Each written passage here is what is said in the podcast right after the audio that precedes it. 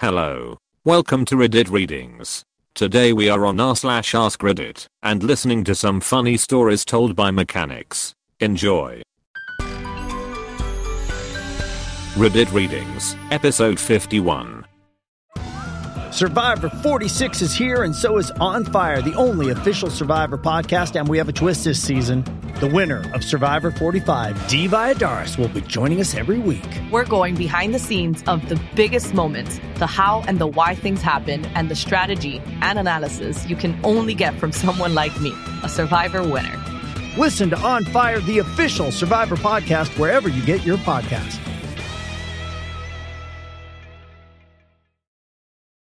Does Monday at the office feel like a storm? Not with Microsoft Copilot. That feeling when Copilot gets everyone up to speed instantly? It's sunny again. When Copilot simplifies complex data so your teams can act, that sun's shining on a beach. And when Copilot uncovers hidden insights, you're on that beach with your people and you find buried treasure. That's Microsoft Copilot. Learn more at Microsoft.com/slash AI for all. Mechanics of Reddit. What's the dumbest thing you've seen someone do to their vehicle? Had a customer once who had their oil light come on and couldn't figure out how to top the oil up. He thought it might have worked like his boat motor, so he poured a jug of oil in his fuel tank. Bad snow day. For whatever fuck reason we were open. Guy pulls up needing a flat repair. He pulled up in a way the car could be just pulled in. Co-worker goes to pull it in and can't stop. Slams into his box. Wasn't going fast enough to damage anything. Car had zero brakes. Say something to the customer. Oh the foot brake? That hasn't worked in years. You have to use the hand brake. We inspect the vehicle and discover it doesn't even have brake calipers in the front. With the hoses clamped off and not an ounce of brake fluid in the master cylinder. And the most surprising part, they didn't want to get the brake repairs done. Not a car mechanic, but I knew a guy who used self-tapping screws to fasten a roof rack to his car. Worked as a car cleaner at a dealership one summer in high school. Guy towed in a relatively new, top-of-the-line Corvette he had bought there some time before I started. He was pissed that it had died on the road and been running like shit before that. Ranting and raving about he spent all this money and it only went X months slash years before completely breaking down. One of my work buddies got it up on a lift and started looking it over. He opens the oil drain plug and nothing comes out. He pulls apart the engine and the oil could now be best described as glue. Owner talks to the guy and asks when the last time he changed the oil was. Guy had zero idea what he was talking about. He had no idea that you had to do that. He assumed you just added gas and that's the only thing you needed to do. The engine was a complete loss, which meant the car was a complete loss to him. New 5-speed Civic came back in with shifting problems. Car only had around 500 miles. Dad was with the son, screaming lemon law. I start looking it over and notice the front tires had almost no tread and the rears were brand new. Pull the shield off the trans and clutch fibers and pieces start falling out.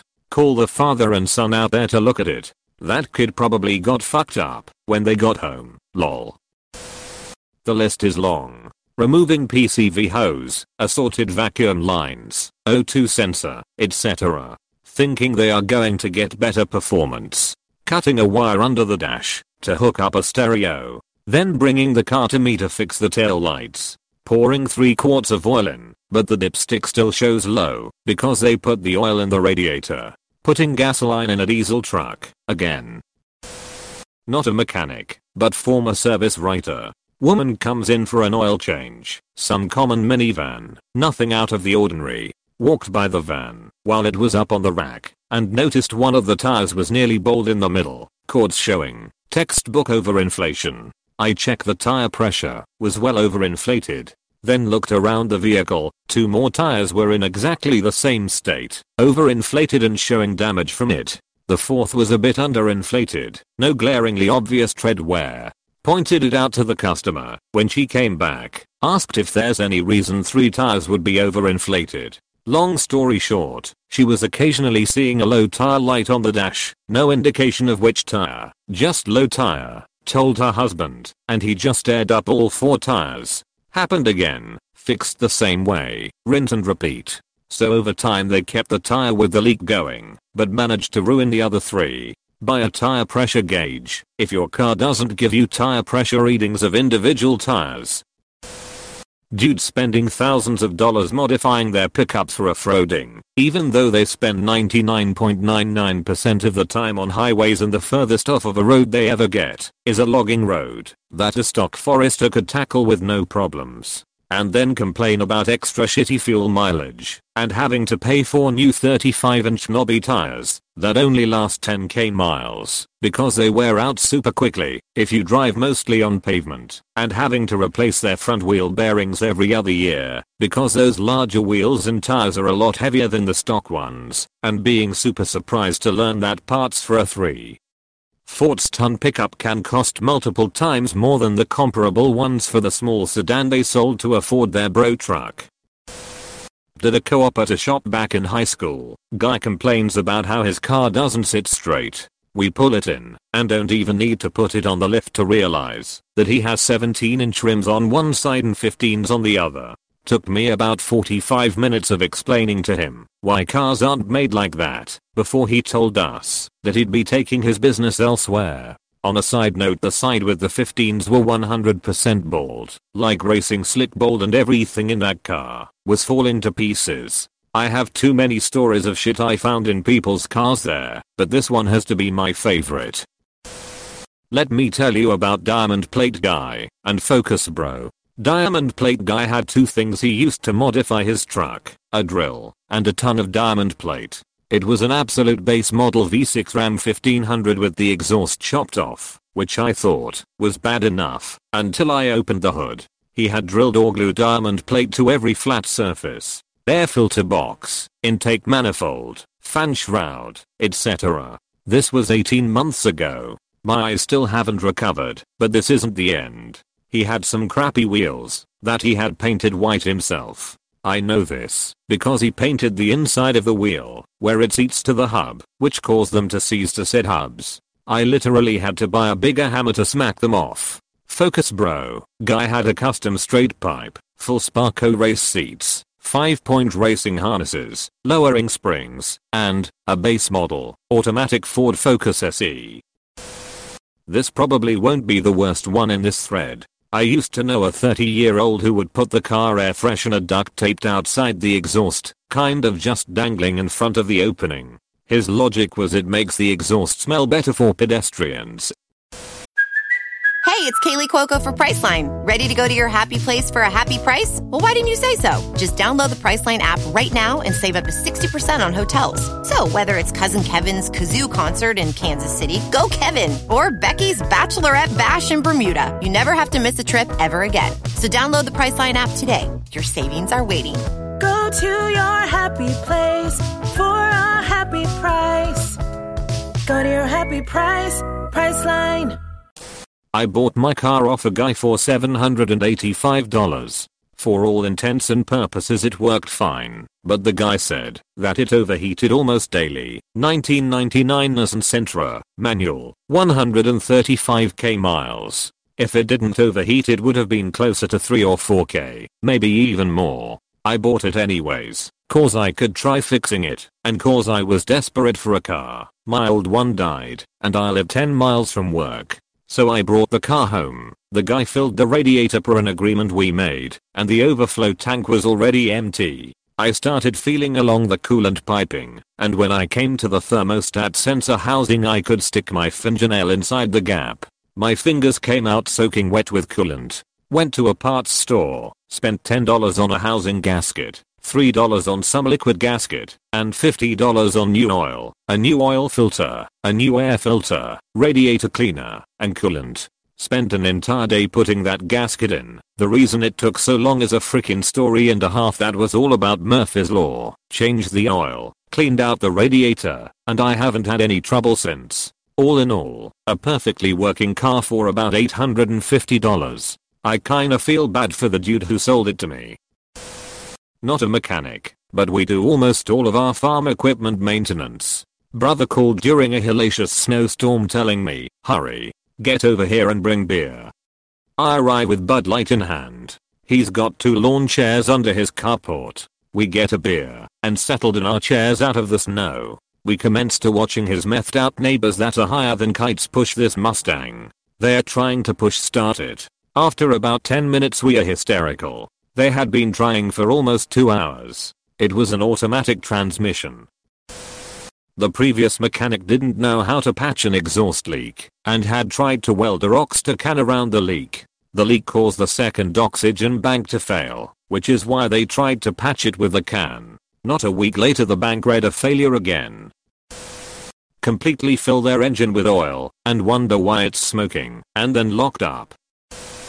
Not a mechanic, but a car enthusiast. Saw a couple of cars where owners didn't know what basic maintenance was. Like no oil change, no brake pad change. The oil turned into jelly, and you had to scrape it out. The most ridiculous thing were the brakes. My mechanic friend showed me the brakes of an elderly lady's car. The brake discs were gone, like almost completely wiped down to like 5 to 6 millimeters. She said to him the car feels weird while I brake. She didn't actually do anything, but a girl at my school noticed her check engine light came on, and she wasn't sure what to do, so she started asking around. Teacher told her to take it to a mechanic and have them look at the engine. She goes, okay, where's the engine? Without missing a beat teacher responds, that compartment in front of the passenger seat that opens up. Glove compartment, really? The whole thing ended with a class trip outside to her car where the teacher opened the hood to show her the engine. She asks which thing in there is the engine. My poor teacher used to work on classic cars, and I'm very sure he wanted to die. Oh finally a chance to tell my story. I'll keep it short. Guy comes in with a Kia Soul for an oil change. Mentions when he tries to pass people on the highway the engine bogs down. Doesn't want to pay for diagnostic. So I just say we'll see if the visual check included in the oil change brings anything up. This guy put some aftermarket turbo kit in that was just a big fan attached to his throttle body. When he was at WOT it would close the circuit and the fan would blast air into his engine. Only he wired it backwards. The fan would turn on, spin the wrong way and the engine would starve for air.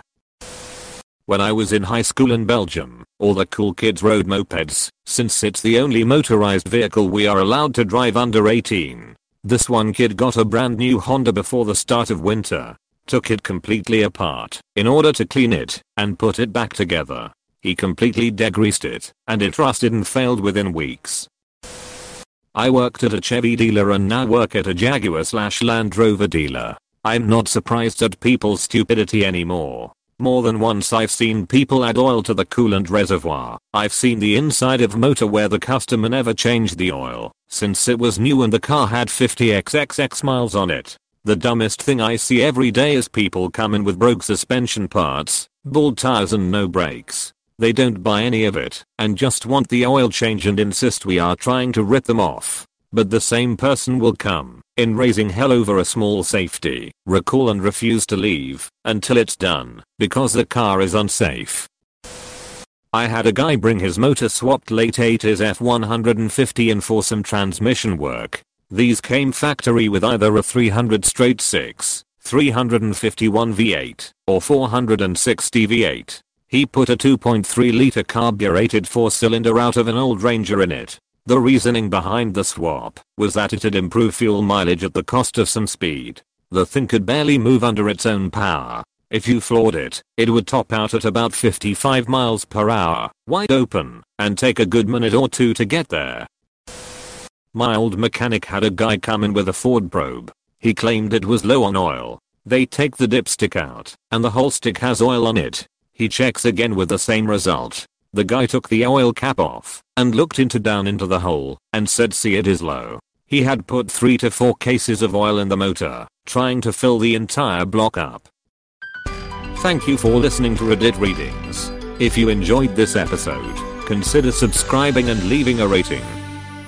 Judy was boring. Hello. Then Judy discovered ChumbaCasino.com. It's my little escape. Now Judy's the life of the party. Oh, baby, Mama's bringing home the bacon. Whoa, take it easy, Judy. The Chumba life is for everybody. So go to ChumbaCasino.com and play over 100 casino style games. Join today and play for free for your chance to redeem some serious prizes. ChumbaCasino.com. No purchase purchase necessary. Void where prohibited by law. 18 plus terms and conditions apply. See website for details. Do you enjoy science, spooky stories, and all things paranormal? We do too. While we would love for most paranormal stories to be true, we are here to tell you that they probably aren't. But that doesn't make them any less fun to speculate about. We are the Spooky Science Sisters podcast. In this podcast, we bring you bi weekly discussions on possible scientific explanations behind the supernatural. Backed up by research articles and other credible sources, we do deep dives into things like archaeology and physics and share in depth discussions with topic experts. Visit us at SpookyScienceSisters.com to listen to a couple of skeptics debunk some of your favorite alien encounters, cryptid sightings, and ghost stories with science, sass, and a significant amount of laughter. Thank you and stay spooky.